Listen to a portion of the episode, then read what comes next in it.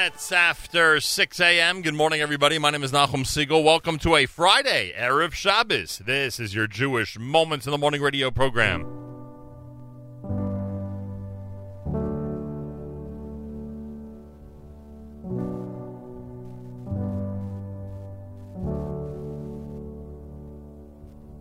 בוקר tov, olam koreli. Mm-hmm. עוד יום בחיים שלי התחיל. ממו מו, ממו מו, ממו דה אני. לפעמים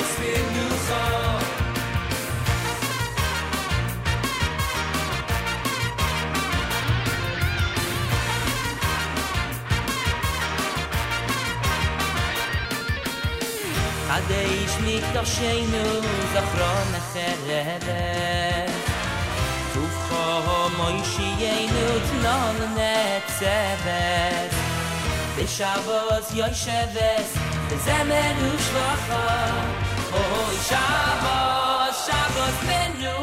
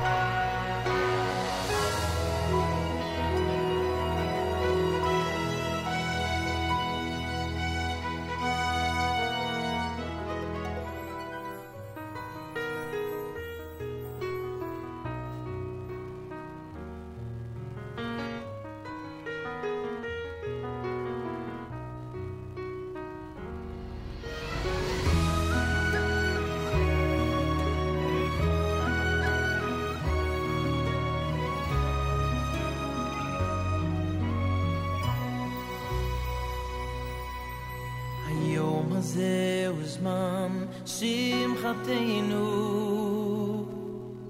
שמע את התפילה שבליבנו ותמחול את כל עוונותינו ביום הזה ויהי רצון מלפניך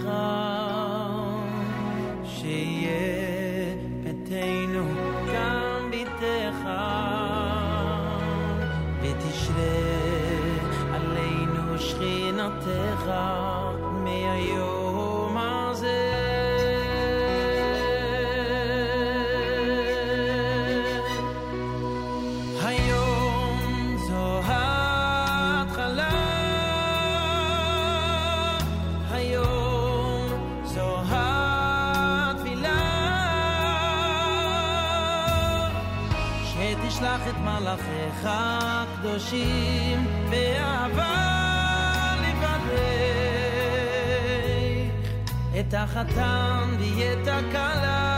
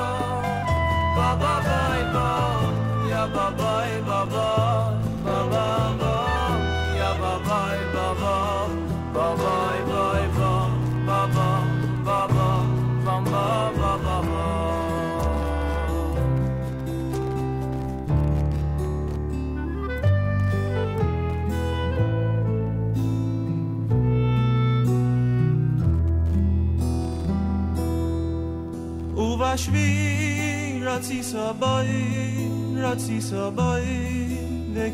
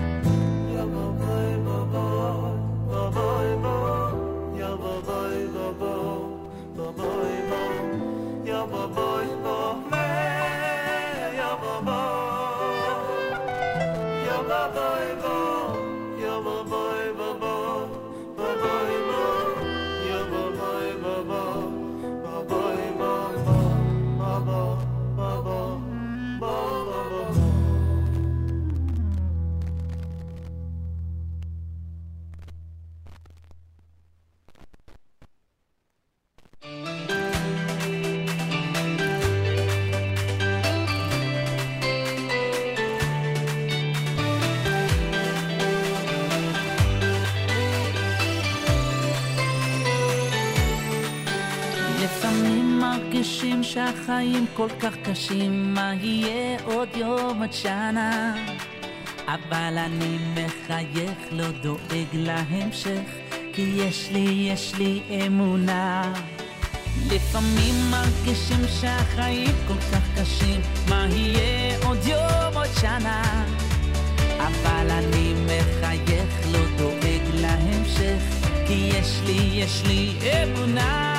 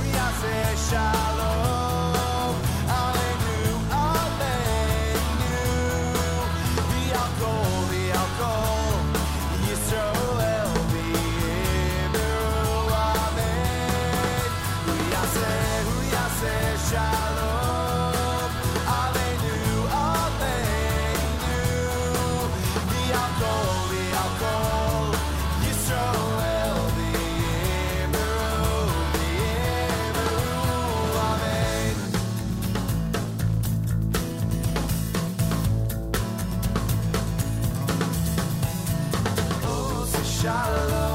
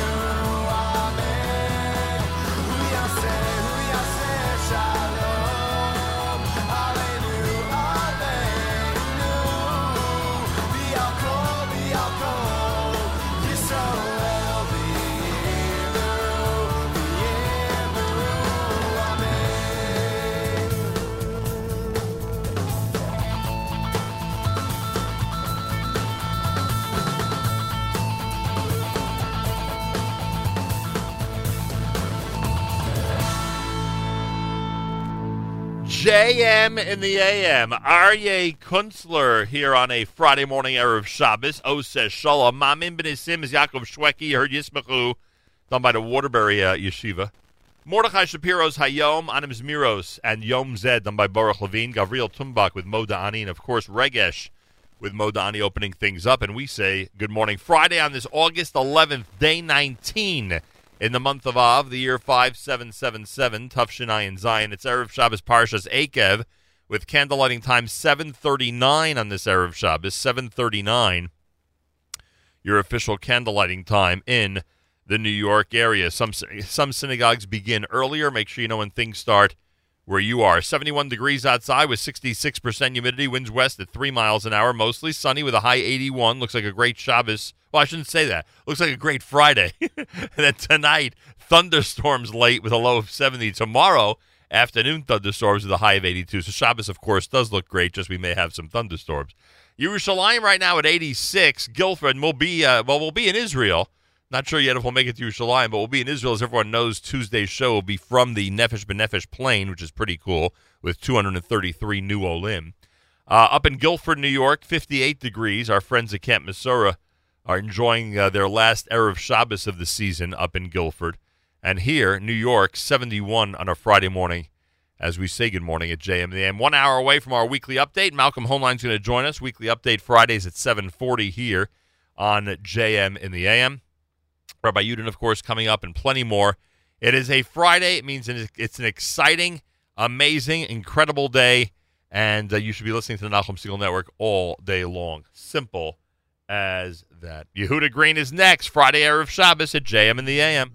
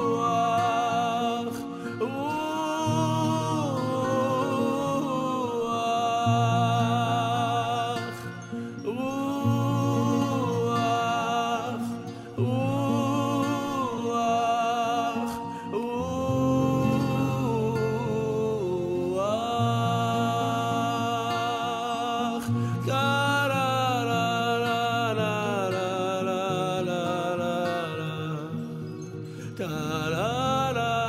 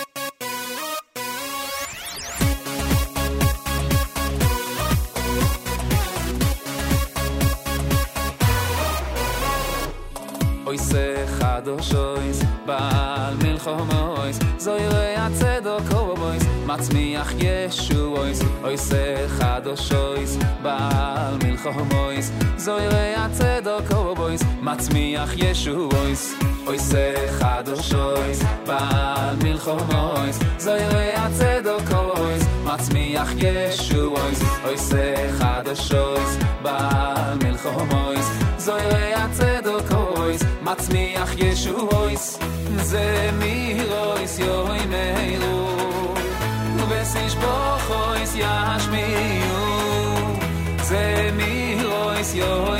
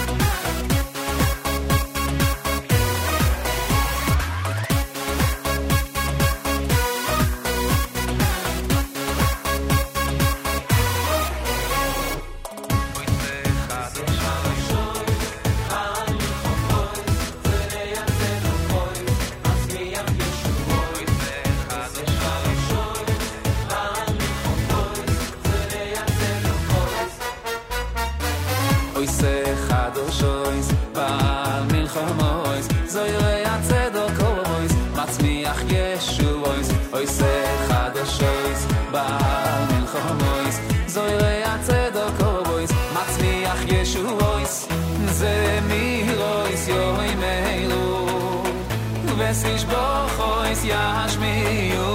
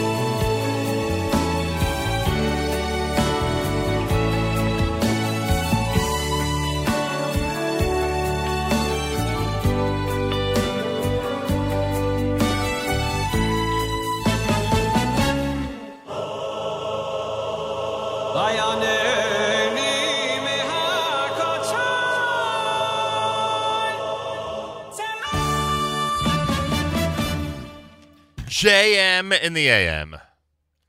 That is a, uh selection from Simcha Leiner. Va'ata is the name of it. Uh, before that, Ohad had Lamelech. You heard Ruach from Yehuda Green. JM AM Friday, Erev Shabbos, candles at 7.39. Right now, eight minutes before 7 o'clock on this Friday morning, Erev Shabbos. Well, Avi Peretz is out with a brand new album. We say Mazal Tov to him. Avi Peretz is such a nice guy. He really is a nice guy. And um, he's out with his brand new album. We wish him a Mazal Tov from all of us here at uh, JM and the AM and the Nachum Segal Network. Uh, it is a um, a ten selection CD. This song, uh, the name of the CD is um, Kamo Aish. This song is called uh, Lo Nafsik. Avi Peretz is brand new, a Newmark music group, Avi Newmark presentation at the best place for brand new Jewish music right here at JM in the AM.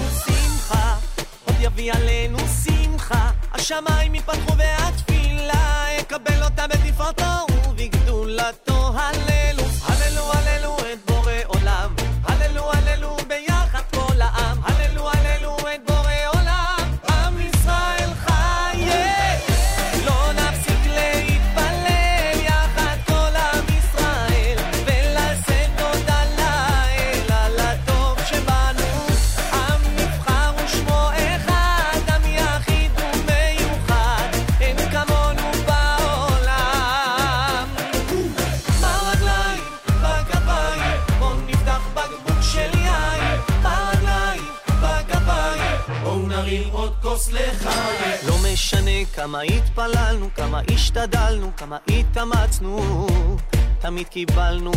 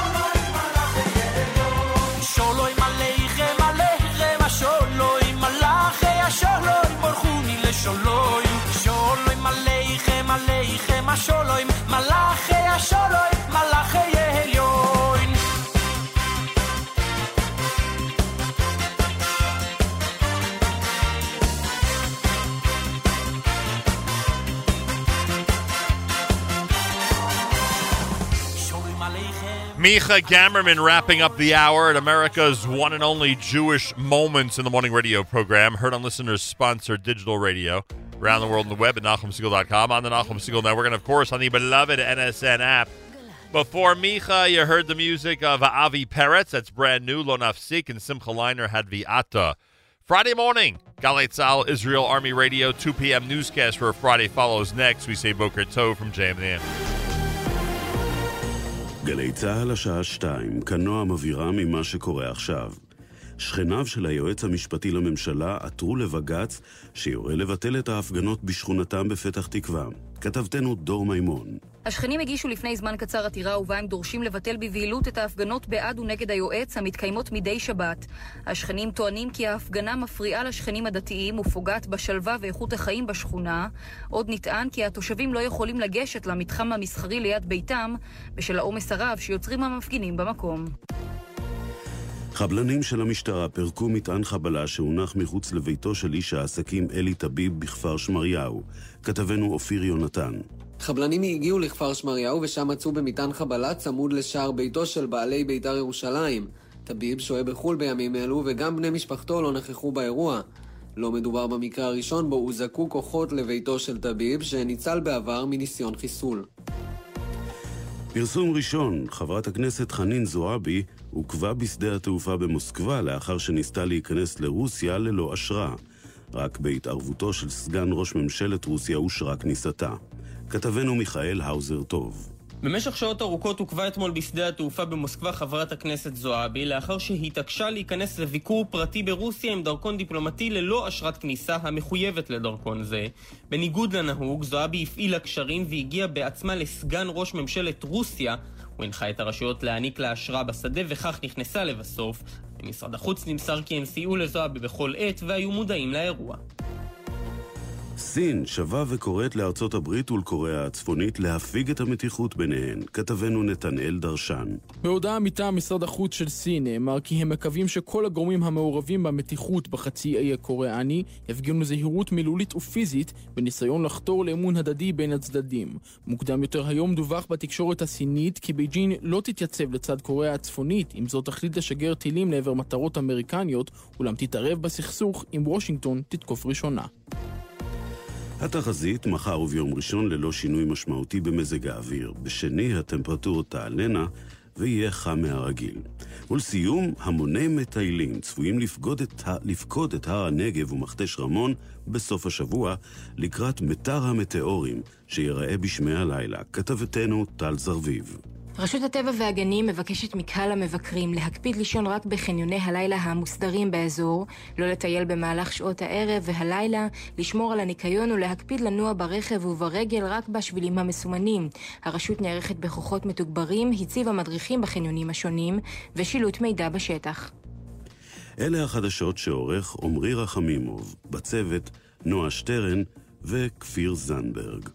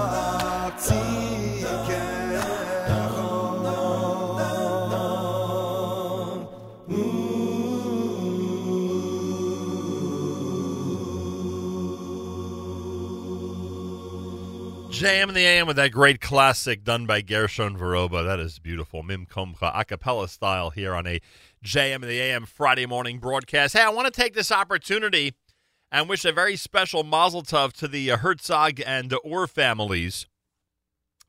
Uh, Yoni and Gitti are getting married, Bezrat Hashem, this coming uh, Monday night. We will be, of course, um, uh, with Nefesh B'Nefesh, literally on the plane Monday night, uh, doing the show from the plane for Tuesday morning.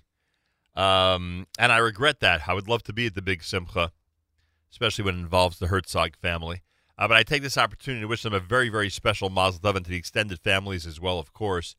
And uh, I'm going to um, wish a uh, special Mazel Tov to uh, Yaini Herzog because the uh, Ufruf is this Shabbos up in Monsey, New York. So we wish him a very special Mazel Tov on the Ufruf occasion.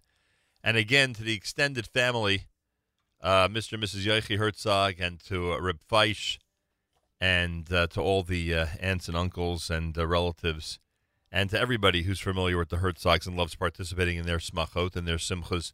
We say mazel tov from all of us here at JM in the AM. Friday morning on this Erev Shabbos Parshas Eikev, candlelighting 739 in the New York area. Plenty coming up later today, including the uh, weekly update. Malcolm Hoenlein will join us.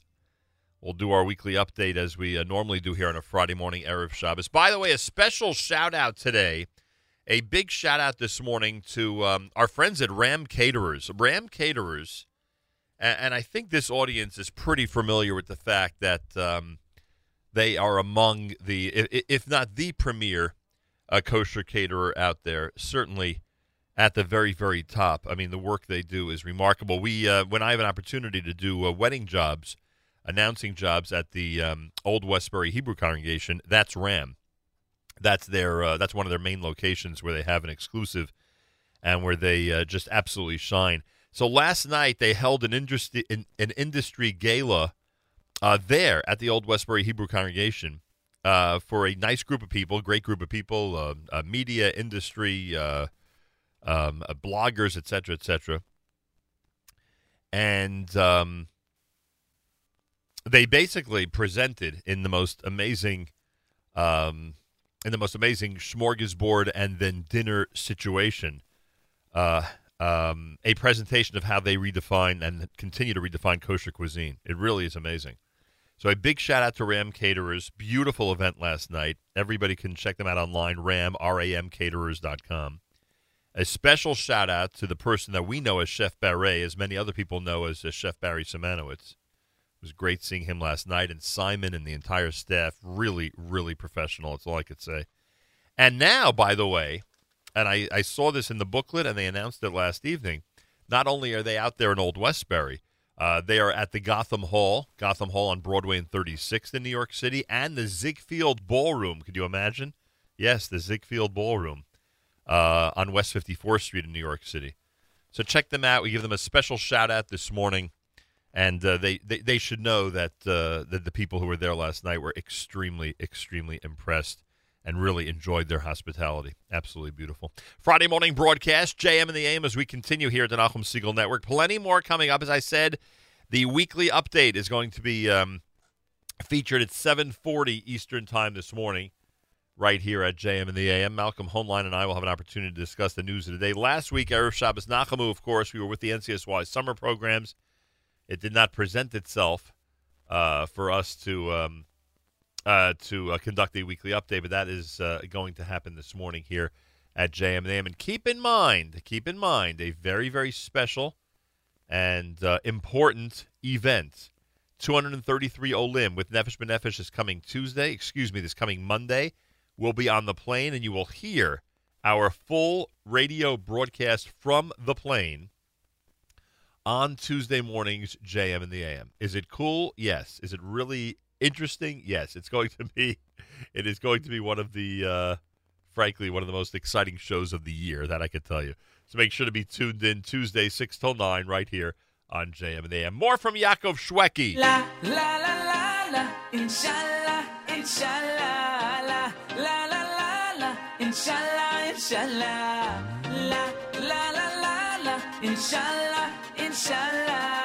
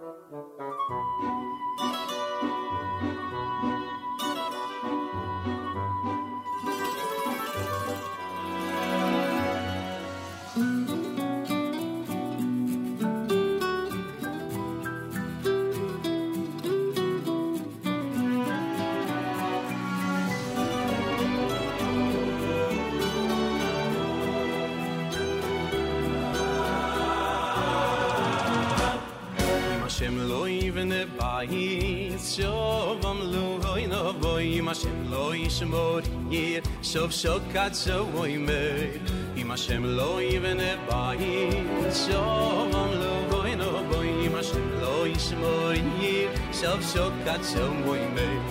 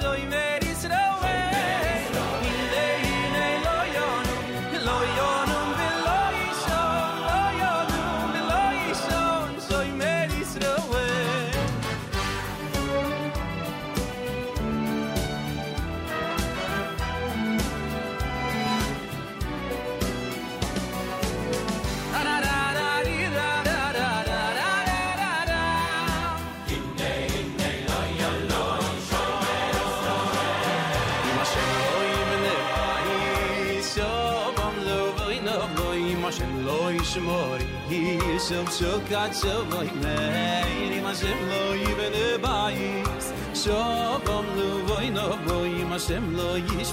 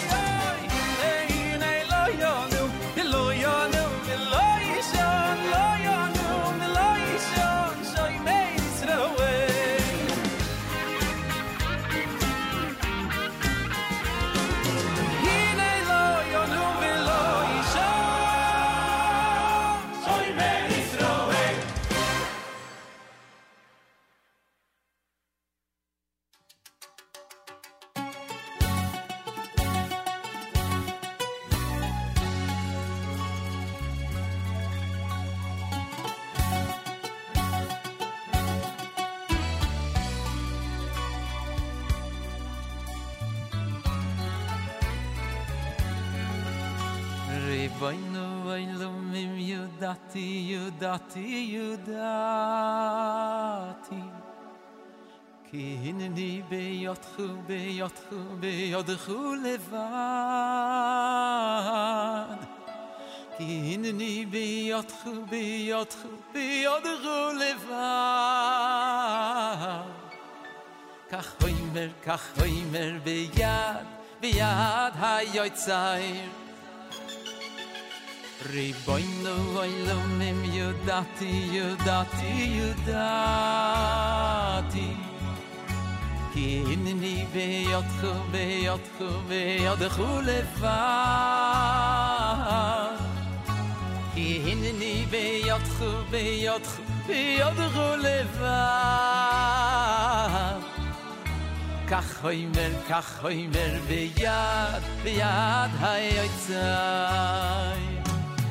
na hay im gam me samayts vi ayts tsoyts vi sach lois vi sach lois.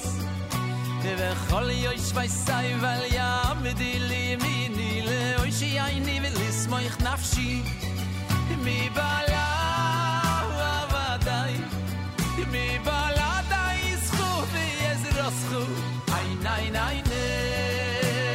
vi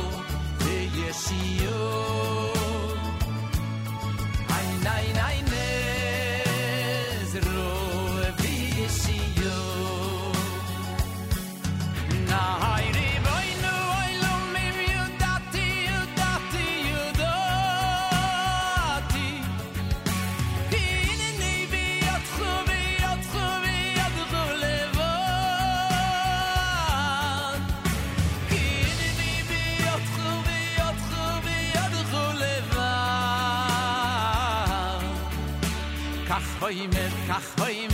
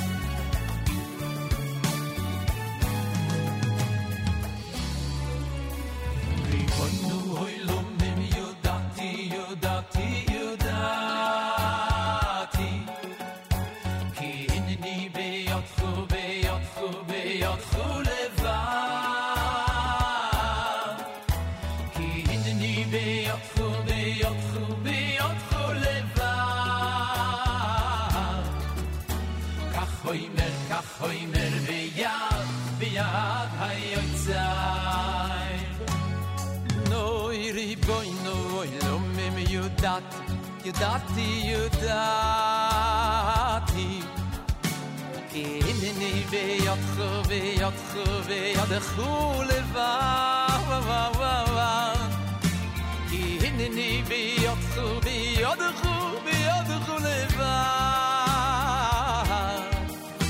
ka mel ka mel ve ya ve ya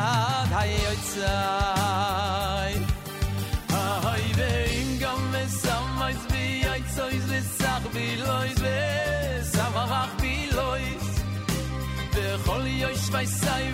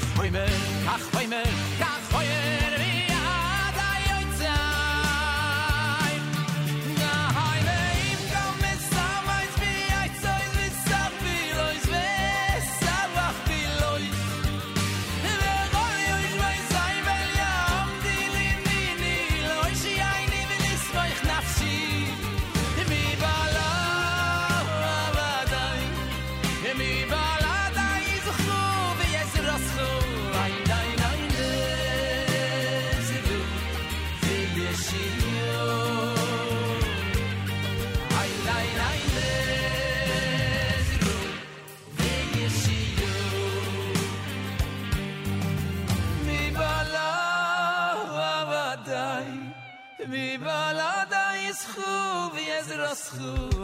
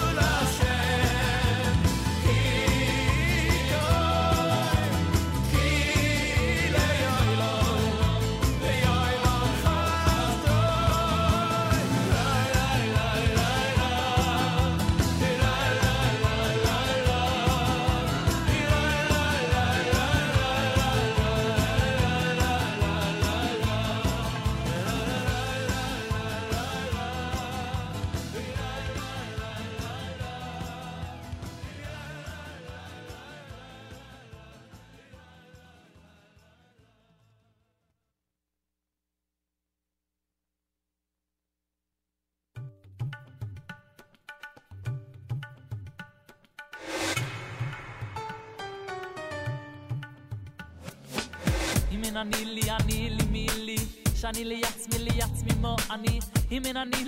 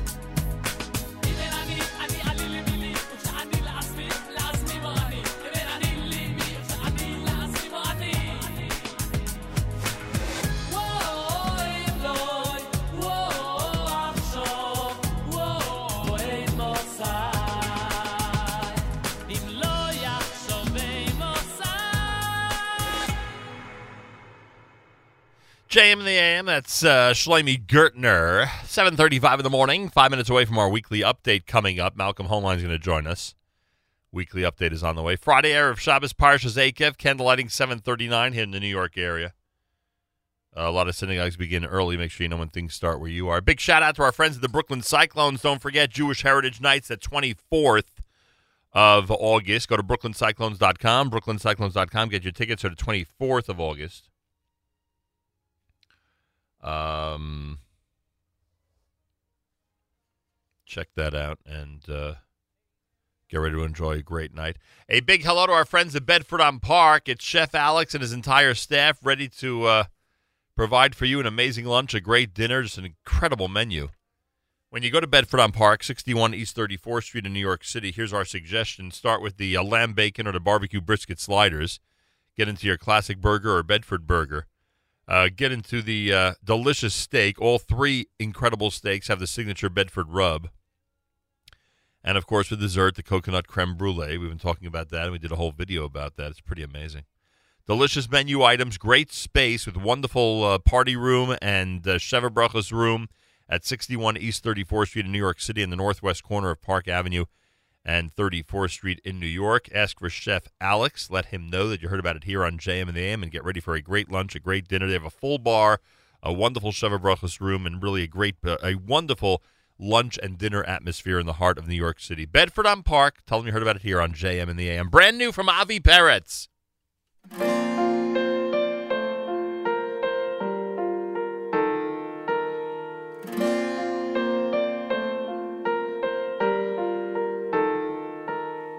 שמע, שמע בן אדם, קול עולה מהנשמה, יוצא לעולם. שמע, קח את הלב, לאט לאט האמת תתקרב. כמעט הגיע הזמן לצאת לדרך, לבחור בשביל הלא מסומן. שמע, זה החיים, יש לך את זה, רק תאמין. אל תפחד, רק תחפש את הכוח מבפנים, כי זה הכל. אל תפחד, רק תטפס, ותגיע הכי גבוה, אתה יכול. אל תפחד, אל תפחד, תאמין בעצמך.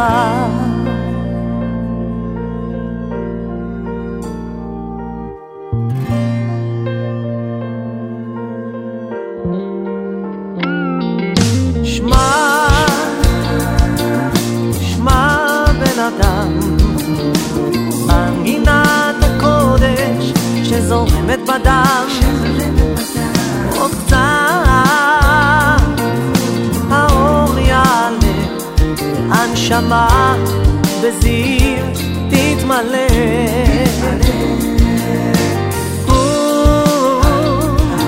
חייך לעולם תאמין בעצמך ואז יבואו כולם.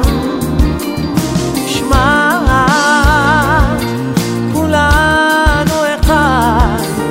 עם האמונה, אתה כבר לא לבד.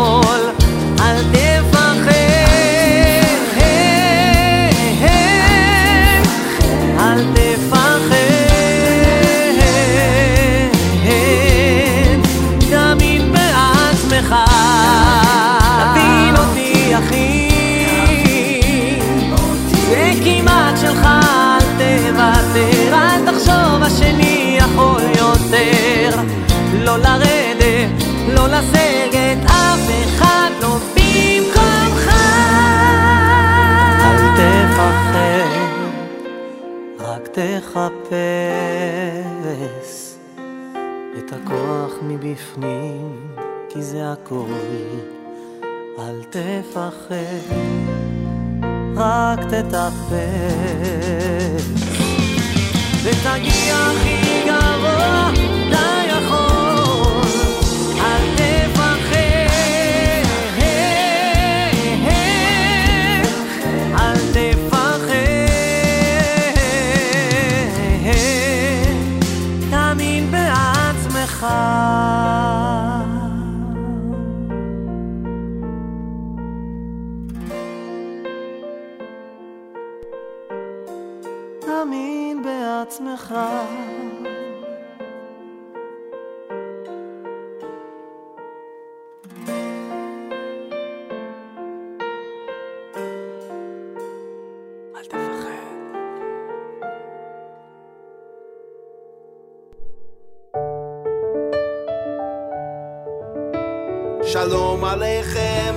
מלאכי השרת מלאכי עליון.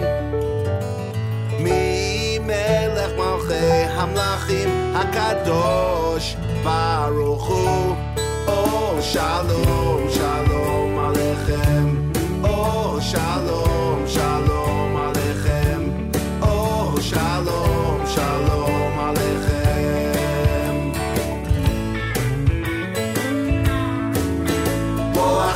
Shalom Malachei, Hashalom Malachei Elyon.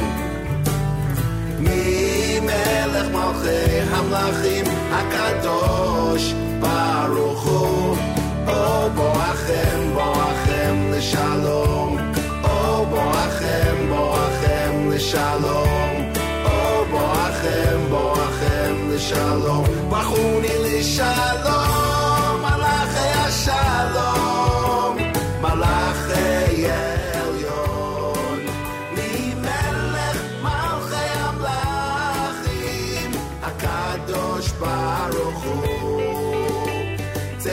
צאתכם לשלום מלאכי השלום מלאכי עליון ממלך מלכי המלכים הקדוש ברוך הוא או צאתכם צאתכם לשלום או צאתכם צאתכם לשלום או שבת שבת שלום שבת שלום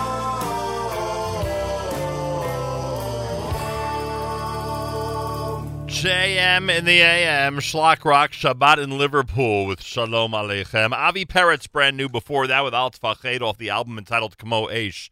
Friday morning broadcast on this Erev Shabbos Parshas Eikev. By the way, uh, I invite everybody, as is my tradition when I have yahrzeit, to the uh, Kiddush tomorrow at the Mizrahi, Apollo Mizrahi on the Lower East Side of Manhattan. Uh, my mother's yahrzeit this coming Tuesday, her second yahrzeit, believe it or not. And um, uh, everybody's invited. Stop by, walk in from near and far, and um, and participate. And I thank you. Friday morning broadcast, JMM. Big thank you to our friends at JewishWorldReview.com. Check them out if you want to print out hundreds of articles before Shabbos about what's happening in Israel and the Jewish world. A big thank you to our friends at OnlySimchas.com, utilizing our content as part of their very impressive news feed, which includes a lot of interesting and good news from Israel and around the Jewish world. Big shout out to OnlySimchas.com on this Friday morning broadcast. Malcolm Hoenlein is Executive Vice Chairman of the Conference of Presidents of Major American Jewish Organizations. Joins us for the weekly update on this Friday morning. Mr. Hoenlein, welcome back to JM and the AM. Thank you. It's good to be with you again, and welcome back to you. Tadarabah. Appreciate that. Oh, and this Tuesday, and I know you're a big Nefesh B'Nefesh fan for obvious reasons, and that's wonderful. We will actually be doing the show Tuesday morning on the Nefesh plane on Monday. So for those who wonder if you could do a three-hour radio show on a plane, we will prove that it is doable, is possible, and frankly, between me and you, it's going to be very inspirational. It's amazing hearing 233 Olim and their stories about heading to Israel and being inspired to go to uh, Israel. And in addition to that, Malcolm, as we've pointed out before, incredibly inspiring to see tens in this case. Often it's hundreds, but right now it's tens of lone soldiers who are heading from North America straight to the Israeli army. Yep, really remarkable. Unbelievable. All right, uh, do we have in the United States administration in Washington people around the president of the United States qualified enough to make a level-headed decision about how to proceed regarding North Korea?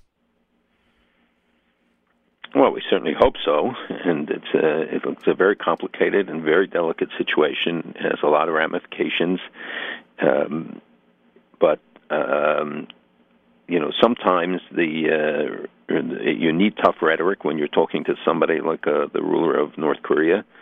Um, I'm not sure what language he does understand, but but uh, um, it, it is confusing, I'm sure, to our allies and to enemies alike when they get different messages, though, from different people in the administration. So I hope that there will be a coherent policy that will will come out on this and on other things. But Do you th- um, do you think there's a lot of mixed messages right now coming from Washington?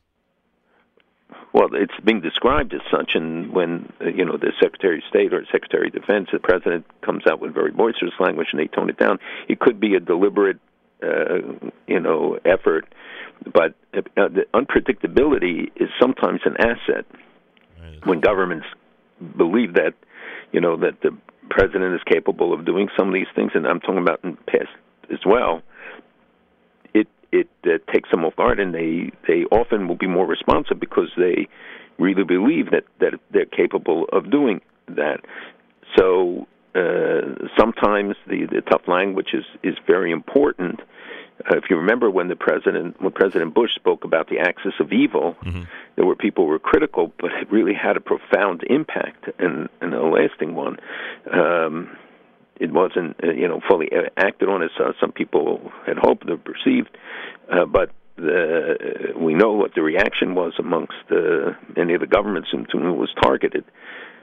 So we'll have to see what what the actions are. But you know, we all know that this is a very complicated uh, situation. Is there a general? uh, We've discussed this before, I believe. Is there a general, quick analysis about how we and the administration in Washington deals with North Korea, as opposed to the way we deal with Iran? Are are they? Is is it comparable in terms of the reactions to both countries as they continue to build their arsenals, or would you say it's totally different? No, they're not. They're not only total, not totally different. They're in- integrated. Iran is part of the North Korea problem, and North Korea is part of the Iran problem. Uh, we know that the missiles that Iran uses are based on the North Koreans. North Korea, the Iran's technology is being used in warheads in um, in North Korea. So it's and, and scientists from both engineers from both uh, are there at launches in each country. So there is a, a, an you know a, relationship and uh, I, um, perhaps even integral relationship between uh, the two. Dictators understand strength. The um, there are obviously differences when you're dealing with Iran and you're dealing with uh, North Korea. Their vulnerabilities are different. You see the impact of sanctions in North Korea have minimal, uh, seem to have a minimal impact, whereas in Iran they have. You can cut off the oil, you cut off other things. It, it really does have uh, a huge impact. Not because sanctions don't impact North Korea, but they don't seem to care. Right, but And- we've always pointed out that they seem to be much more under the radar than Iran. Is that over now? Are they are they no longer under the radar? Well, there's certainly. I mean, I I've talked about it on the show Right, for, but- for a long time, and and But it seems um, Washington- they're not alone. it Many seems- people it seems Washington have especially- pointed to it, but in part because of the relationship to Iran. You know, North Korea is far away and it's isolated, and it you know it, it it's not seen as posing a major danger to the American homeland, whereas now with the longer range missiles, it is. Congress in general, would you agree, has never really been as as as tough or has paid enough attention to Korea to North Korea Mhm. as they have Iran. Uh, and not just Congress. I think uh, generally we, we did not pay enough attention earlier Right. on as they developed a lot of these uh, missiles and the programs. And the reason I say Congress, when you see senators, many of them prominent, many of them, you know, longtime senators, calling for diplomacy in a situation like this after you just described how important strength is and a show of strength is. I mean, do you roll your eyes at that? Is this a time when, when leaders in government in the United States, you know, should should reserve those comments and, and let Washington act as tough as possible? Look, I always think you need to use all the tools that you have, and um, diplomacy is one of them. But you have to look at who you're talking to. Right. I mean, do you think the North the North Koreans have demonstrated any sensitivity to uh, diplomacy? And and h- how about those who aid them and admit them? Clearly, China, everybody acknowledges, is the key to this. They're the major trading partner. The, the fact that Russia and China joined in the sanctions. I think was significant, but it may also have been a, a tactical move so that they, you know, don't become targets of some of the actions. Then to see that it's it's uh, contained in in a way that China, uh, which has its own agenda, for instance, uh, they, they're concerned about a mass migration of people from North Korea into China and millions of people crossing the border. Um, it would be a you know a, a tremendous burden and a disaster for them because uh, North Koreans have crossed before, and uh, then they create refugee camps, etc., like in other parts of the world that we've seen. So every country has its own cheshbon. Some of them don't want to succumb. Some of them don't want to want to have the same flexibility and see North Korea as a proxy situation. Um, but for for Japan, for South Korea, for Guam, and for us now, it is a serious challenge. And I think the Chinese and Russians should be much more concerned about it as well. Yeah, I get that. All right. Um, are there going to be indictments? Is the uh, is the Prime Minister of Israel going to face indictment? Has, has the First Lady, has Mrs. Netanyahu actually been indicted yet? No, nobody's been indicted. There are a lot of reports, but we know that uh, the reports don't necessarily materialize, and because there's a report, it doesn't make it necessarily true, uh, or, or even po- uh, possibly true sometimes. But uh, look, there is a lot of, of smoke, and there usually is some fire there. Clearly, there are there are three investigations. Uh, they involve different uh, subjects and different uh, people, but you know, it has, uh, at the very least, a distracting impact for the prime minister that he can't be focused the way he needs to be, even though he seems to be able to separate these things. But it must be very hard when you know you're under constant the constant barrage, and I'm sure meeting lawyers and having to anticipate uh, the problems he faces, wife faces, and uh, you know the uncertainties that come with it because obviously they can't discuss it uh, with him. Um, so we'll have to wait and see. People shouldn't judge to, to conclusions. You give people a chance in their day in court, and you know it's very easy to make accusations, uh, and the Israeli press then scandalizes these, as we see in the American press today. But we should, you know, let him do that. Already, you know, you have people talking about succession, and but but I think that that has been growing because he's he served for a long time, and sometimes it's time for a change. But so far, he still seems to be the single most popular person. The vast majority of Israelis believe that if he's indicted, he should at least suspend himself. Yeah, I couldn't believe that. It was close to 70%. Boy, what did you think of that?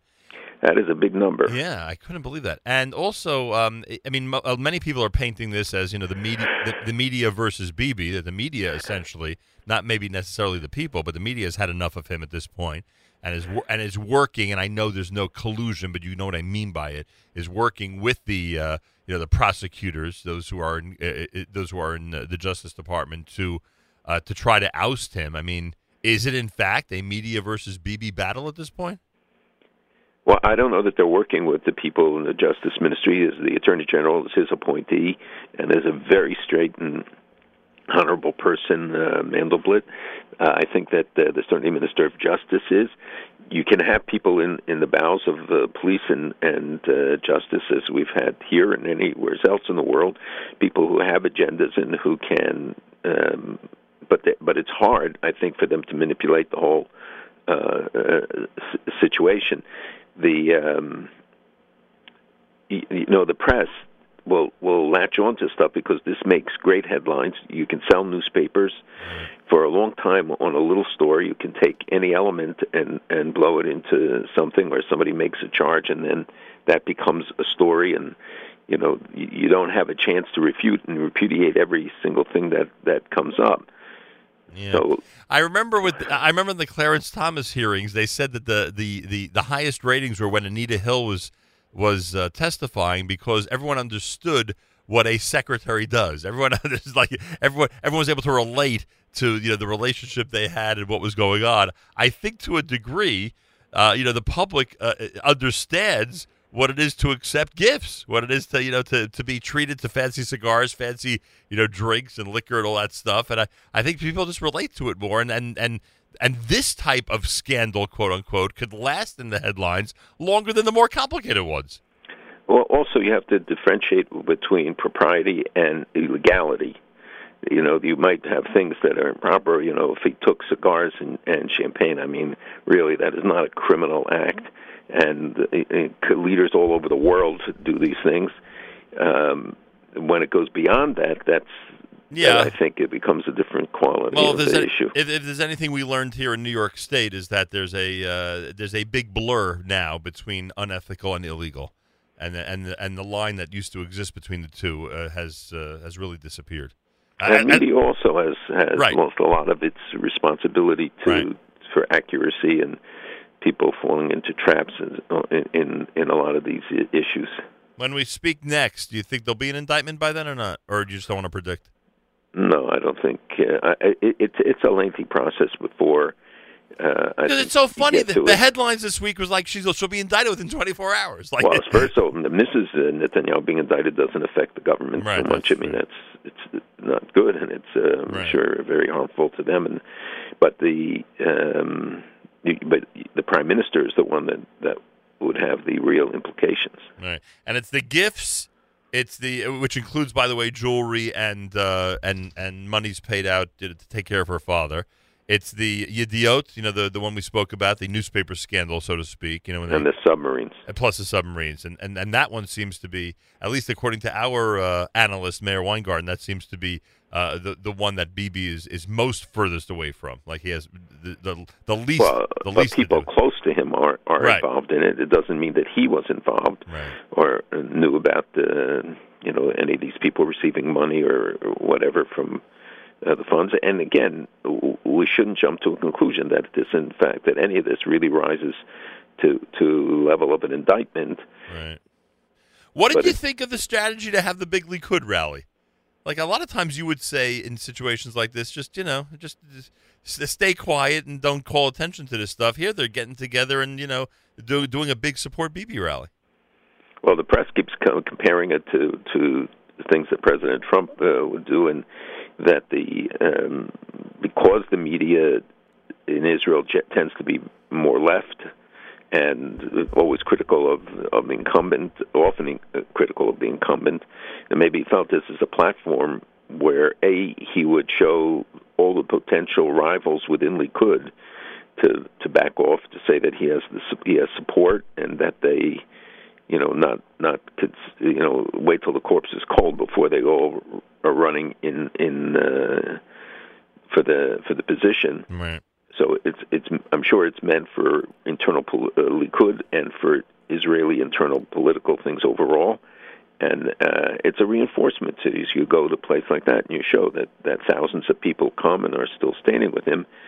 But if you look at the you know the polls about all the different candidates, they they seem to be rising. Even even in Likud, or there's Even in Likud, Sa'ar certainly seems to be amongst them. And then comparing them all to each other, you have like six candidates, all of whom are within a couple percentage points in overall popularity now. But but that doesn't necessarily translate into candidacies or translate uh, at an election. That's for sure. We've learned that lesson. It's America's one and only Jewish Moments in the Morning radio program heard on listeners sponsored digital radio around the world on the web at NachumSegal.com, on the Nachum Segal Network, and of course on the beloved NSN app. Malcolm Hoenlein is with us. He's Executive Vice Chairman of the Conference of Presidents of Major American Jewish Organizations. Taylor Force Act gets through the Senate Foreign Relations Committee 16 to 5. Were you surprised, as many in uh, Jewish media were, that Senator Cory Booker of New Jersey voted against it? Yes, I was very disappointed uh, in his vote, uh, and I read the uh, his statements afterwards. I don't think that they are an explanation for what he did. Um, as you know, he also uh, went against the Iran deal. Right. So yes, it's it's disappointing, and, and we have yet to see the kind of uh, uh, explanation for the vote. I don't know. Was he uh, unfairly touted as a big supporter of Israel early on, would you say? Are we getting to know what he's really about now, or I, I can't say that. Uh, I can't psychoanalyze him. Yeah. I, I know I knew him for a long time, and when he was a candidate, he certainly always said the right things, and uh, still often votes the right way, but not consistently. And you know, people who come from New York, New Jersey, they are looked to as, as by others as a guide, and maybe they're looking ahead at, at the Democratic Party. Maybe they're looking at the Sanders wing of the Democratic Party when in the actions that are taken in regard to Taylor Force, in regard to um, the BDS, the the um, boycott legislation, and we've seen it even from our own senator in New York, um, uh, Gillibrand. yeah, also disappointment. Can't figure out some of the things she's been saying.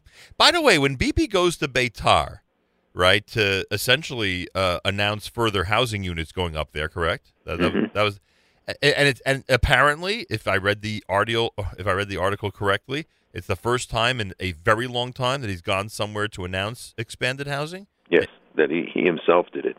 Usually it's it's done otherwise, but I think again he was showing the people there support at the time when No, I get that, There's a lot but but am I right? But am I right or wrong that it's it seems to me that there was very little international attention and anger, you know, toward him and toward the administration because of this it expansion. that, well, yeah, when the administration doesn't jump all over it, then there's a more muted response. There was criticism in Europe and criticism, some criticism here, but it it was pretty muted compared to what we've seen in the past. I mean, can't we learn a lesson already from all this that you know they should just go and do what needs to be done and not worry about what everyone else says? But uh, I mean, there's some who say they should talk less, do more. Exactly. But but they also have to take into account the international reaction, especially when you have so much going on around Israel, whether it's Hezbollah, the situation in Syria, Gaza heating up in in many ways. That the you know they have to they, they don't operate in a vacuum. no, I get that. But all right. I, I, yeah, I mean it's uh it's it's a frustrating issue. I'm sure for you. For I'm sure for you as well. um, you, you you posted an article about Israel developing ways to survive nuclear radiation. It's unbelievable that you know as as as the and I, I saw this late last night in a television program. There seems to be, I guess, because of North Korea, there seems to be you know, now renewed fear about nuclear attack. Which you know, I I- I guess to a degree, I would understand that uh, you know the fear. Um, and I was wondering, you know, at this point in 2017, if in fact there are, uh, you know, different things that are being implemented scientifically to try to uh, to help those who might, God forbid, be uh, targets of a nuclear attack. Do you have any idea what stage this is at? You know, what, what the Israelis have accomplished so far in this area? Well, first of all, it's not all been revealed about wh- where it's at, but they are working on it, and and you have to look at all the areas that even in the last days have been discussed. The advances in the uh, i- i- missile protection system of of uh, David's uh, of David Sling and the Arrow and Iron Dome, each one geared to a different range of missile. And the fact is, it's a joint U.S. Israel project, and they're going into rapid, uh, stepped up production and by the way, you know that there are uh, companies in 30 states in the United States that contribute to the uh, to to these systems. People think it's all done in Israel, and and the Israelis benefit when in fact it employs many many thousands of people. More than half of the money uh, granted to Israel for the missile defense systems stays in the United States, and as I said, has spent in more than 30 states um, to to um, create all the components and everything for the for the system. So it's really a tremendous example of U.S. Israel cooperation, and it's not uh, charity that Is- Israel's getting; it's an investment in American security as well. And so, in many areas, uh, Israel is trying to develop technology to detect tunnels, which will be important for the U.S. as well. Uh, the the um, new barrier that they're building, and now they've decided to extend it to the Mediterranean to try to prevent uh, sea-based uh, terrorist attacks. Uh, and they are uh, obviously have some technology because they were able to uncover um, some of the tunnels that are being built in private houses and in an apartment building, and they gave warning that that these become military targets. Don't come to us later, they're saying, and and say you know that you hit a civilian place when Hamas continues to exploit the civilian population to cover uh, for their military and terrorist activities. And the Israelis said, look, these become legitimate, by all definitions, legitimate military targets. So close them now, stop it, and and uh, protect those people because if God forbid something starts, these become through this network that exists underground. They can move weapons, uh, personnel, explosives, all sorts of things, and and think that they're uh, not subject to to attack. The same thing in Lebanon, where more and more missiles are being stored in houses again in southern Lebanon, and you have a tremendous network of underground facilities and, and capabilities, tunnels, but some of them are huge, you know, storehouses and even missile uh, assembly f- uh, factories that Iran supposedly has uh, built underground in uh, in in Lebanon. So the the t- the need to develop new technologies is constant.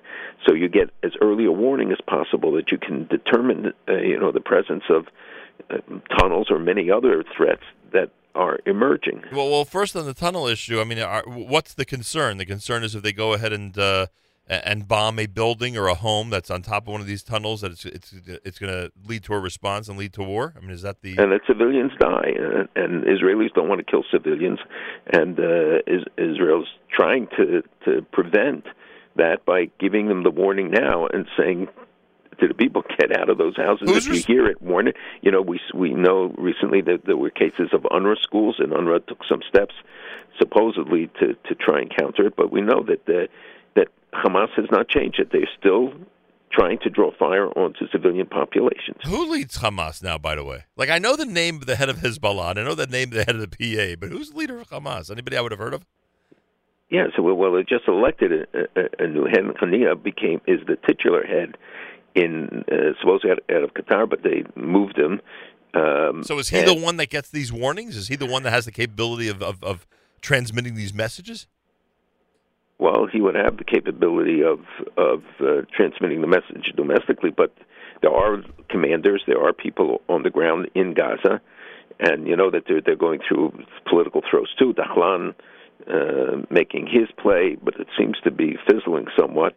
Uh, we're seeing that the Abbas is, by the way, you know, moving to threaten now to cut off the billion and a half dollars he gives them a year. He's already cut the electricity Who's them? Them means Gaza? In Gaza against Hamas, Uh-huh. and saying that if you don't, you know, turn over, cede over control to the Palestinian Authority, I will continue to cut off the money. And he cut off jobs for thousands of people, and even as you know, the electricity, the cut off in electricity is because Abbas is demanding it, and he he criticized them for using. They, people get four hours of electricity a day, and he says they're using it to light the tunnels 24 hours. So he's attacking them for, for lighting up the tunnels, and also that the, the Hamas leadership have uh, lights all over their houses for 24 hours a day, trying to embarrass them and, and incite against them.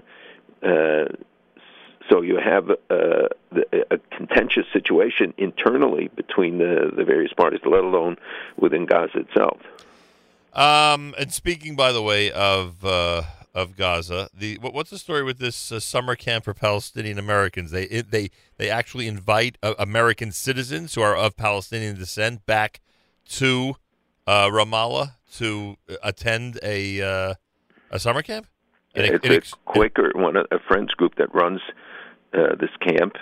I think it's called Go Palestine or something, and they they um, there have been very bad reports about the kind of indoctrination and scary stuff that goes in. but these are Americans, American citizens who are who are being sent- American kids, Americans, yeah, young people. yeah, American young kids that are being sent back there and then being indoctrinated by this extremist summer camp. That's what they're saying. By the way, um, kudos to Senator Schumer. He spoke out on this issue.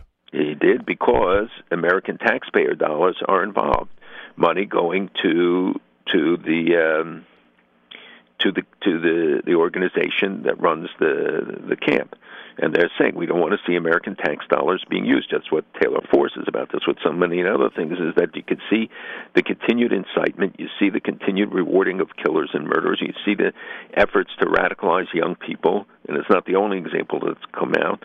Um, these are all you know, we have a, right to demand cut off of, of funds, and there should be greater scrutiny about how funds are used, both UN funds, foreign funds, including American.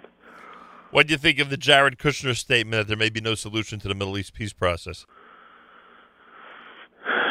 I think what he's saying it's a very complicated situation. That there's that uh, you know history has shown how you know how all the attempts how difficult it is. He's been in the region. I think it's a, a message that you you cannot expect instant uh, solutions or that there's no um, immediate formula that can deal with it. As as you said, you know you have Hamas and you have Gaza separate from things. So you're talking about a three-state solution. You're talking about uh, Abbas, who doesn't want to sit and negotiate, who's trying to, at age what 82, 83, trying to last it out, and and not have to negotiate, not have to make concessions, not have to go to engage in the kind of process where he would be put on the line.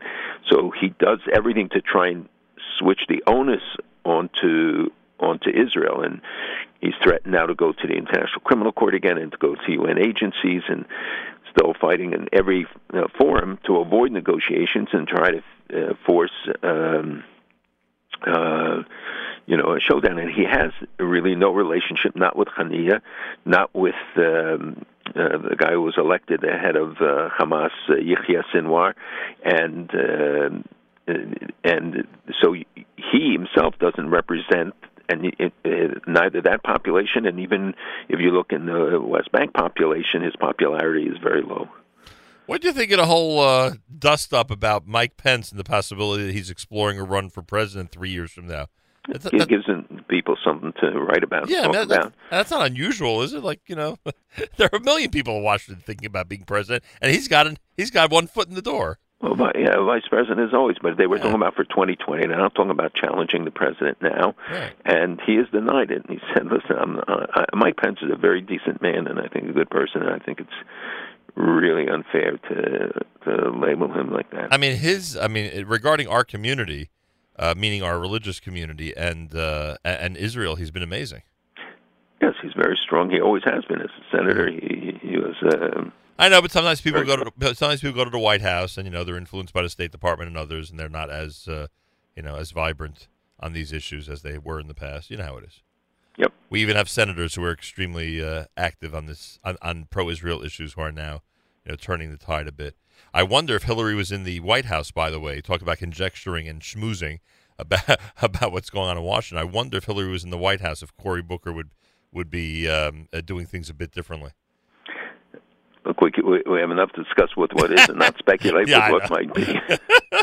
Tell me about Iran. They're get they're getting too close, according to this article, with this Iranian drone that's going out of its way to complicate the jet's landing in uh, uh, uh, in the Persian Gulf. Explain what's going on and what the threat of this Iranian move means. Well, this is a, a, a part of that series of harassment and uh, challenges to our ships, to our planes, to others. In this case, a drone came within 100 feet of a landing U.S. Uh, plane on on an aircraft carrier, I think, and the. Um, uh, you know, the only thing that that works is if Iran understands that there's a price to be paid. When we shot across the bow of of the the boats that were harassing our big ships, our destroyers and other things, they ran away. And for too long, we've tolerated it, and, and you know they get away with it, then they just do more. And this is. Um, and it's the Iranians demonstrating their capacity, saying, "Look, you see, we even have drones, carry weapons, and could, could do stuff." Uh, so the um, uh, you know, it, people generally read this and say, you know, it's not significant. It's very significant. It means that they're willing to risk if just the slightest miscalculation and a drone hits a plane coming into that circumstance, it could, you know, set off a huge conflagration, a- a- and uh, and especially in this super tense area right now, that. Um, uh, you know, it, it and and again, it demonstrates their increased technological capacity, which they boast about and they talk about having an aircraft carrier soon, et cetera. But they they harass our ships. You know, hundreds and hundreds of ships go through the Straits of Hormuz every day, and this is. Um, and, and they have said that they will use both the Straits of Hormuz and the Bab el Mandeb Straits. That we will choke America, we'll choke the West there. Should not dismiss those threats and we shouldn't have allowed it to get to this point. And I would assume no reaction from the UN this week on all this. UN, no. Uh, Malcolm, you know how much we love good news, especially this time of year. After right after Shabbos Nachamu, tell us about this 2,000 year old rare stone vessel that was found by archaeologists in Israel. Well, it, it, there have been so many discoveries uh, because this is now the season, um, and this is uh, uh, clearly uh, uh, very important because it tells a bigger story. This is a, uh, from the Second Temple period. It, it's a chalkstone quarry and a workshop. This is in, found in the Lower Galil by uh, by archaeologists from Ariel University, and they were doing it with the, uh, under the authority of the Israel Antiquities uh, Authority. There was another one, uh, one of these uh, chalkstone caves near Nazareth, but this is unique is that they found uh, a stoneware workshop. And remember, the stoneware was important because it doesn't. It's not makabel tuma. It doesn't become ritually impure. And um, They didn't have to make it disposable like others. That's right, and and there was, but there was an uptick during the Second Temple period, right.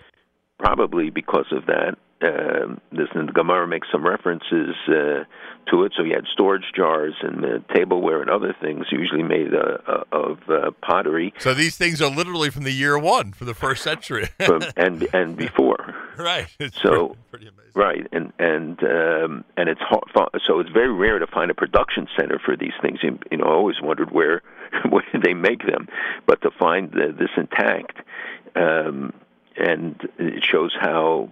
Uh, maintaining ritual purity was uh, was important, not just in Yerushalayim, but even what was then far off uh.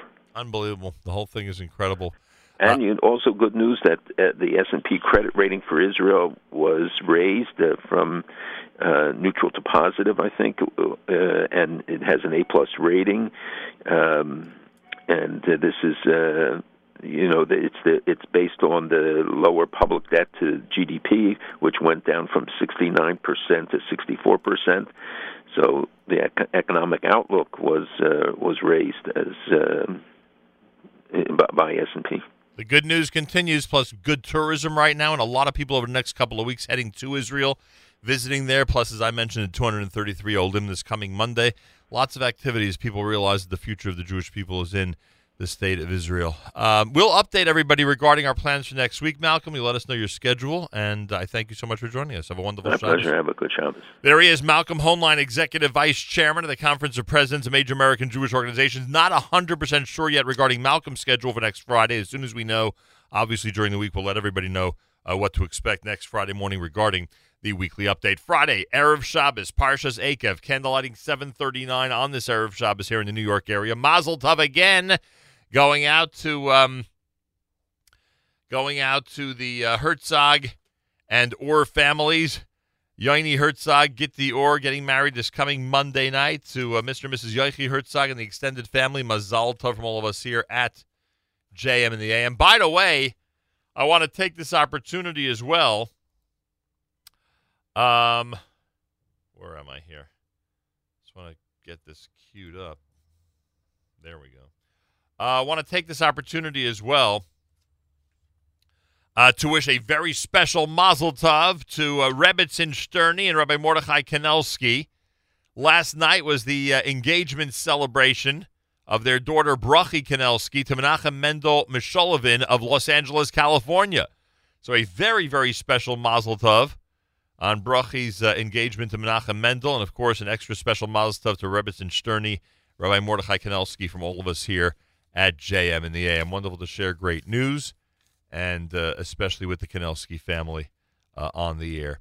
JM and the AM, Erev Shabbos, Friday morning as we continue. And uh, a reminder again Bedford on Park, an amazing place, incredible menu. Chef Alex is there in charge of both lunch and dinner on a daily basis at 61 East 34th Street. Go in, try all their incredible delicacies. They have a full bar, wonderful private room for Sheva Brachos and more. It's uh, Bedford on Park, 61 East 34th Street in New York City. And a big shout out to the Inbal Hotel. Uh, they are our headquarters when we are in Israel, the Inbal located in Jerusalem. And uh, right now they have an incredible special. Book three nights or more for Thanksgiving week if you're heading Thanksgiving week to Israel, the 19th through the 26th of November. And your Thanksgiving feast with all the traditional trimmings with live music and more is absolutely free. And of course, everything that you do at the Inbal includes their uh, free daily breakfast, their free Wi-Fi, their free parking, the free access to the uh, fitness center and pool, and they are waiting for you at the Inbal Hotel. Make your reservations today. Tell them you heard about it here on JM in the AM. This time each and every Friday, every Erev Shabbos, with great pleasure we present Rabbi Benjamin Yudin, spiritual leader of Congregation Shomerei Torah in uh, Fair Lawn, New Jersey, to address the entire listening audience concerning the Torah portion of the week. Good morning, Rabbi Yudin.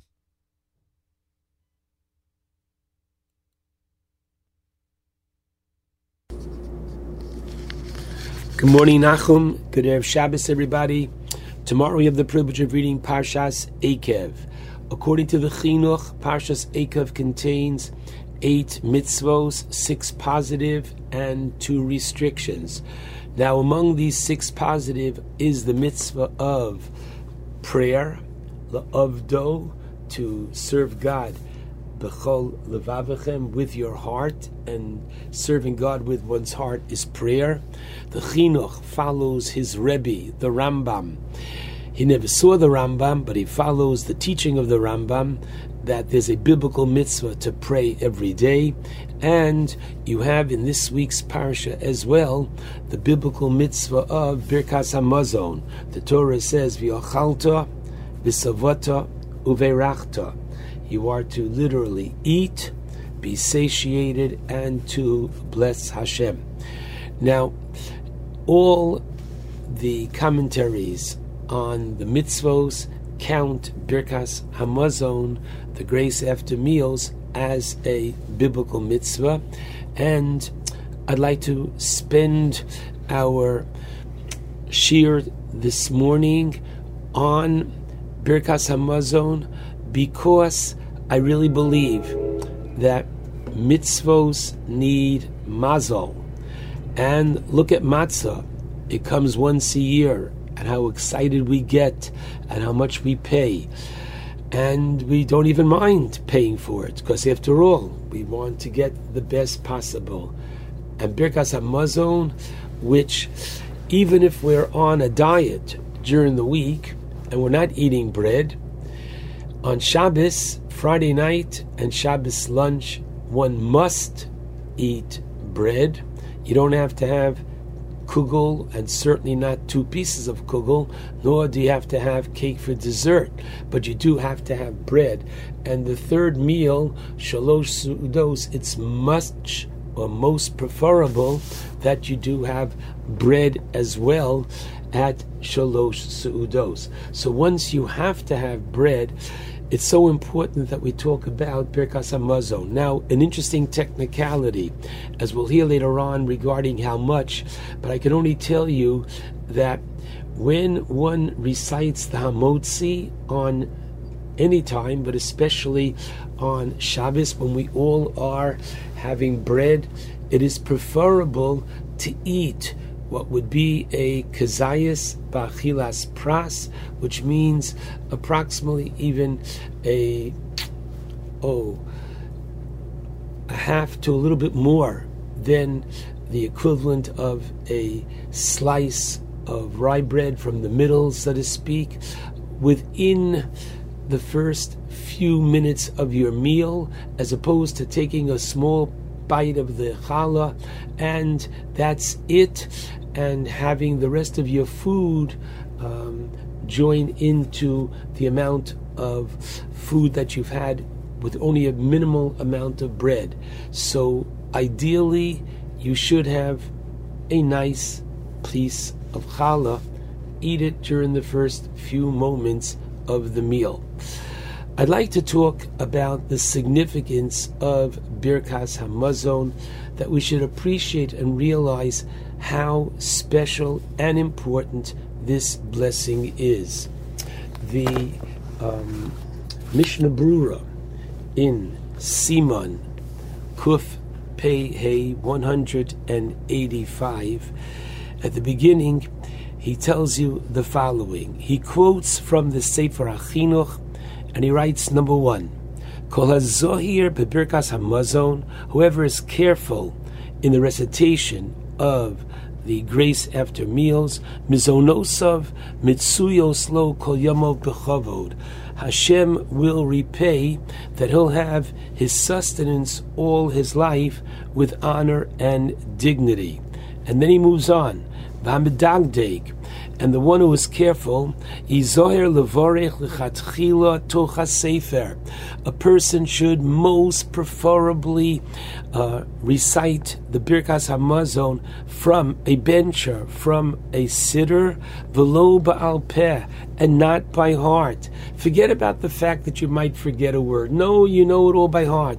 But there's a greater concentration, and you're not going to be distracted from all the surroundings around you if you do it from a siddur or a bencher. And then he goes on, and listen to what he says. Kosav b'sefer chasidim. Now, those of you who are familiar with the Mishnah Brura, which is the commentary of the Chafetz Chaim on Orach Chaim, so you know that you can probably count on one hand the number of, quote, stories that he brings. And here is one. He brings the situation of an individual who died. V'nizgala b'chalom le'echad mikrovav. And he appeared in a dream to one of his relatives, and he said to him, B'chol yom, every day, Dunin osi, I am judged, al shalo ayisim medagdek, levorech kol habrachos, because I was not careful in my recitation of blessings, b'kavonas halev, with intent, with understanding. Sure, I recited blessings, but they just rattled off my mouth and I didn't concentrate and didn't realize and connect with what I was saying. Now, this is so important. I'm going to start with a very startling fact. I have to believe that so many who are listening, a Shabbos meal can take two hours, and that's wonderful.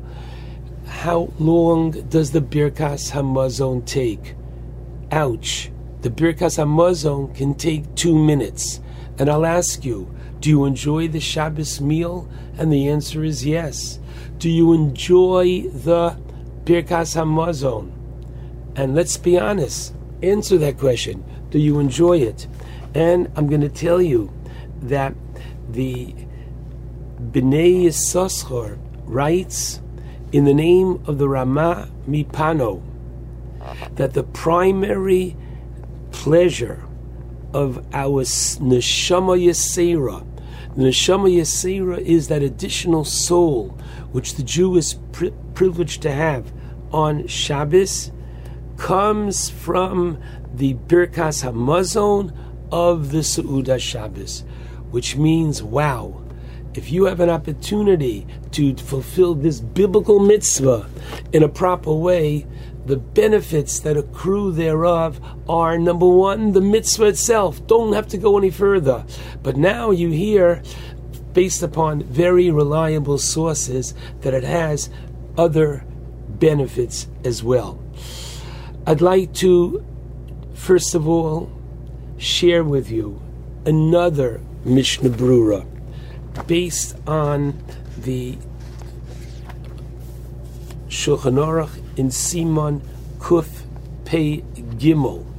And there, regarding the permissibility to interrupt one's Birkas Hamazon for either greeting somebody or what comes along the Mishnah Brura and says the law is that it's just like Shmona Esrei, that you're not permitted to quote greet somebody, and the halacha is that just like in Shmona Esrei, if your phone were to ring, hopefully you would not look at it at all.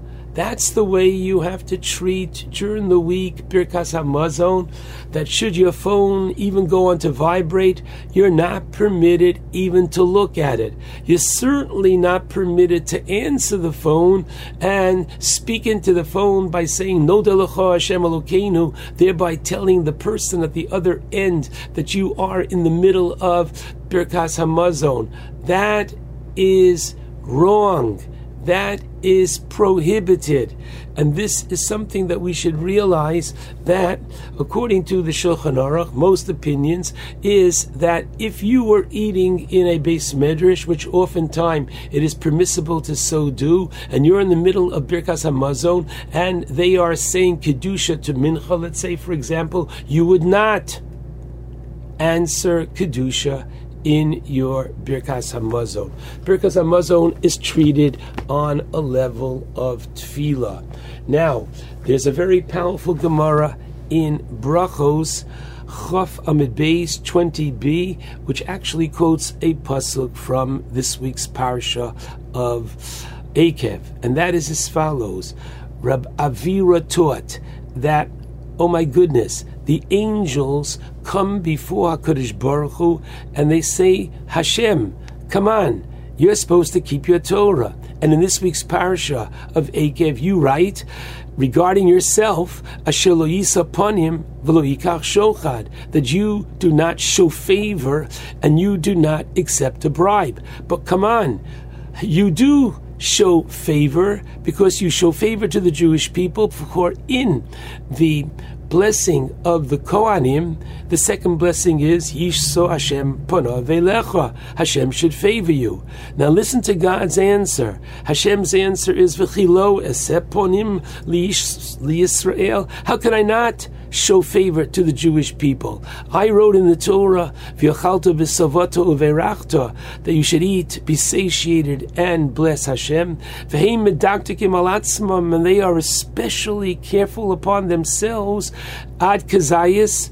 Be it that they eat a minimal amount, which is even the bare size, the compressed volume of an olive, or a kibetza, or an egg. So, what's going on here? God is saying that since the Jewish people go beyond the letter of the law, they go the extra mile. It's a mido keneged mido, it's a measure for measure. As they go beyond, as they do the extra mile, I will do the extra mile for them. Now, I really believe what this Gemara is saying is not only should we be so proud that Jews in the Gulag, in the concentration camp, and throughout history, when Lo Aleinu, they had to suffer, and they had even the smallest piece of bread, they recited Birkas HaMazon to connect with Hashem. We, who thank God a million times, have the abundance of food. And think about it. In our Birkas Hamazon, the first blessing is Bechain. We say thank you Hashem for giving us our sustenance with charm. What does that mean, Bechain? And I saw so beautifully that it means that God could have sustained and nourished us in black and white, and all the foods would have been black and white, and as long as we would have gotten the nutrients, that would have been sufficient. But no, take a look that we have a green pepper and a red tomato and a green cucumber and all different color oranges, etc., which enhance the food because of the colorful display that He provides for us. But I really believe this very powerful Gemara tells us the following: the Birkas Hamazon if we are connecting with Hashem through this mitzvah, He in turn connects with us. This mitzvah is not only an obligation of Hakoras Hatov, it's not simply saying thank you, Hashem, but it's a personal connection that we do literally towards him and he reciprocates in kind by having a personal close connection with each and every one of us. This is a very significant mitzvah, and it's a mitzvah that we should take very seriously. And I pray that we can come to an understanding. And I'll close with this very insightful comment, and that is as follows that a it was noted by an outstanding psychologist that more than food, more than clothing, or even pleasure, man's greatest need is for meaning in life. And Birkas Hamazon and Brachos are very powerful tools that inject meaning into even the most mundane and physical actions of our existence. And so, by reciting a bracha before, by reciting brachos after, we elevate our act of eating, which we share with the animal kingdom. But what makes us so special is that by elevating it, we are injecting it with sanctity, we're injecting it with meaning. And I pray that our focus on this very important mitzvah is going to enable us to not only enjoy our Shabbos meal, but enjoy our Birkas Hamazon. Shabbat Shalom to all.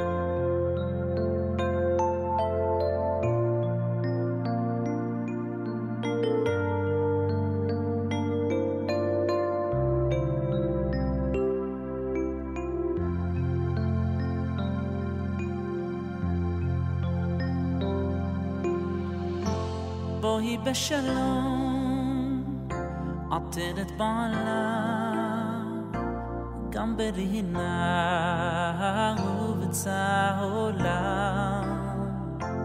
תוך אמונה וים סגולה, בואי בשלום, בואי, בואי, בואי בשלום. hat er et bala gam ber hina u bitza hola doch er emune er, hewayam er, segula. Boi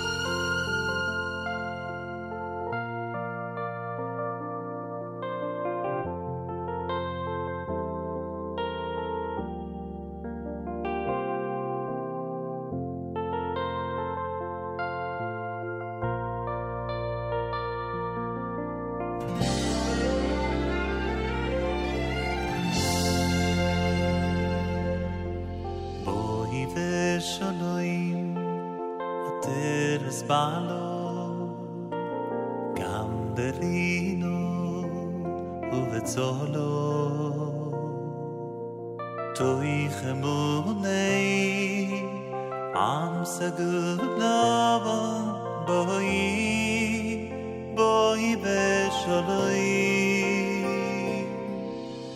boy vesano im at der spahloy gam derino u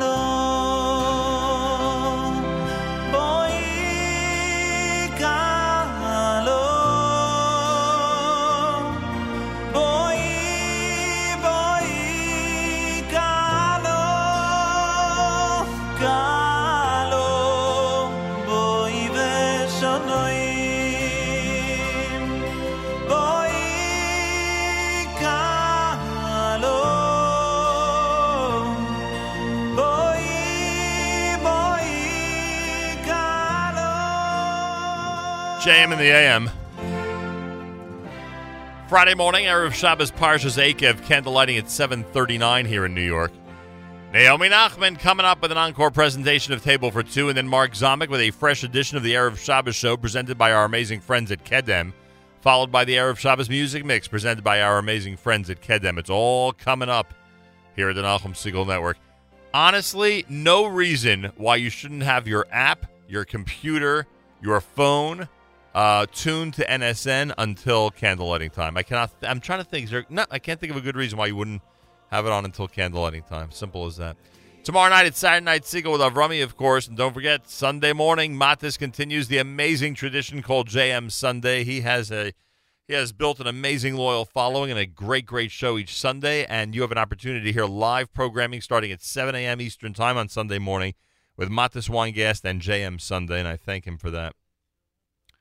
And um, what else I want to tell everybody? Monday morning we're back. Monday morning will be our final day before we hit the uh, Nefesh B'Nefesh flight with the 233 Olim and do the Tuesday JM in the AM radio show from the actual plane itself, which is going to be amazing.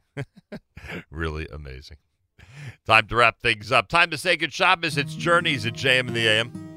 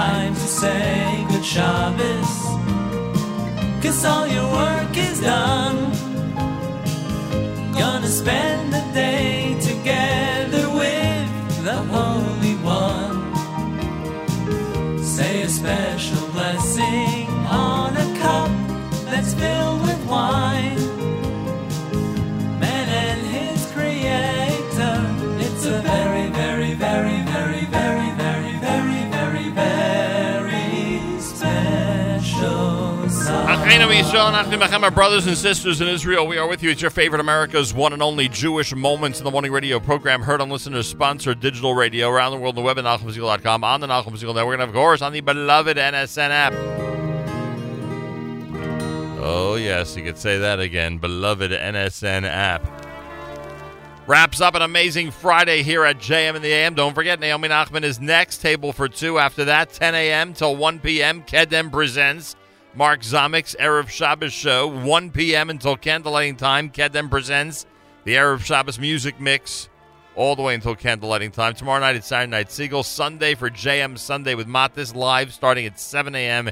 Eastern Time. I am back in this chair, please God, on Monday morning. Have a fabulous Shabbos. Great weekend, everybody. Till uh, Monday morning, Nachum Segal reminding you remember the past, live the present, and trust the future.